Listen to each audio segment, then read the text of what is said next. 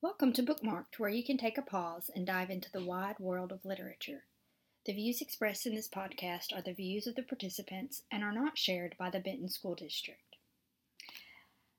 My name is Miss Kaiser, and I am the Library Media Specialist, and today I'm going to share with you another episode of First Chapter Fridays.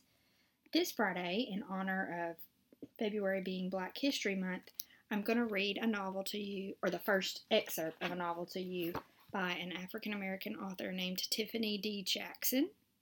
The name of the novel is Monday's Not Coming.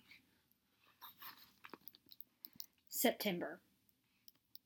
This is the story of how my best friend disappeared, how nobody noticed she was gone except me, and how nobody cared until they found her one year later.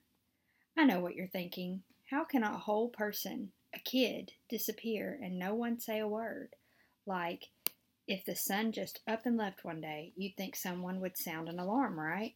But Ma used to say, not everyone circles the same sun. I never knew what she meant by that until Monday went missing. You wouldn't think something like this could happen in Washington, D.C., a city full of the most powerful people in the world. No one can imagine this happening in the president's backyard. That's the way us folks in the Southeast felt too. If they say we live in the shadow of the nation's capital, then how could one missing girl flip it inside out? My doctor says I shouldn't talk about this anymore.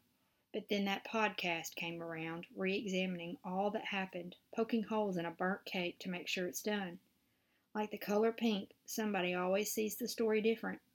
Some see rose and magenta, and others see coral and salmon when at the end of the day, it's just regular old pink. For me, the story started the day before the beginning of eighth grade, our last year of middle school, what I thought would be the best years of our lives. So that's the first chapter in Monday's Not Coming by Tiffany D. Jackson. It's very short, it's almost like a prologue. Um, we have this novel in the Library Media Center in hardback form. So if you'd like to check it out and see what happened to Monday, come by the Library Media Center and we will get it checked out to you. It's currently on display in our African American history display up at the front of the library. If you like to read books electronically or you want to have the book read to you via audiobook, you can check this novel out on the app Sora too through the Saline County Library. You can find the Sora app through Clever. If you have any questions about that, you can always email Ms. Kaiser at lkaiser at bentonschools.org or you can um, look on our website and find a tutorial. Um, I hope you guys have a good day and happy reading.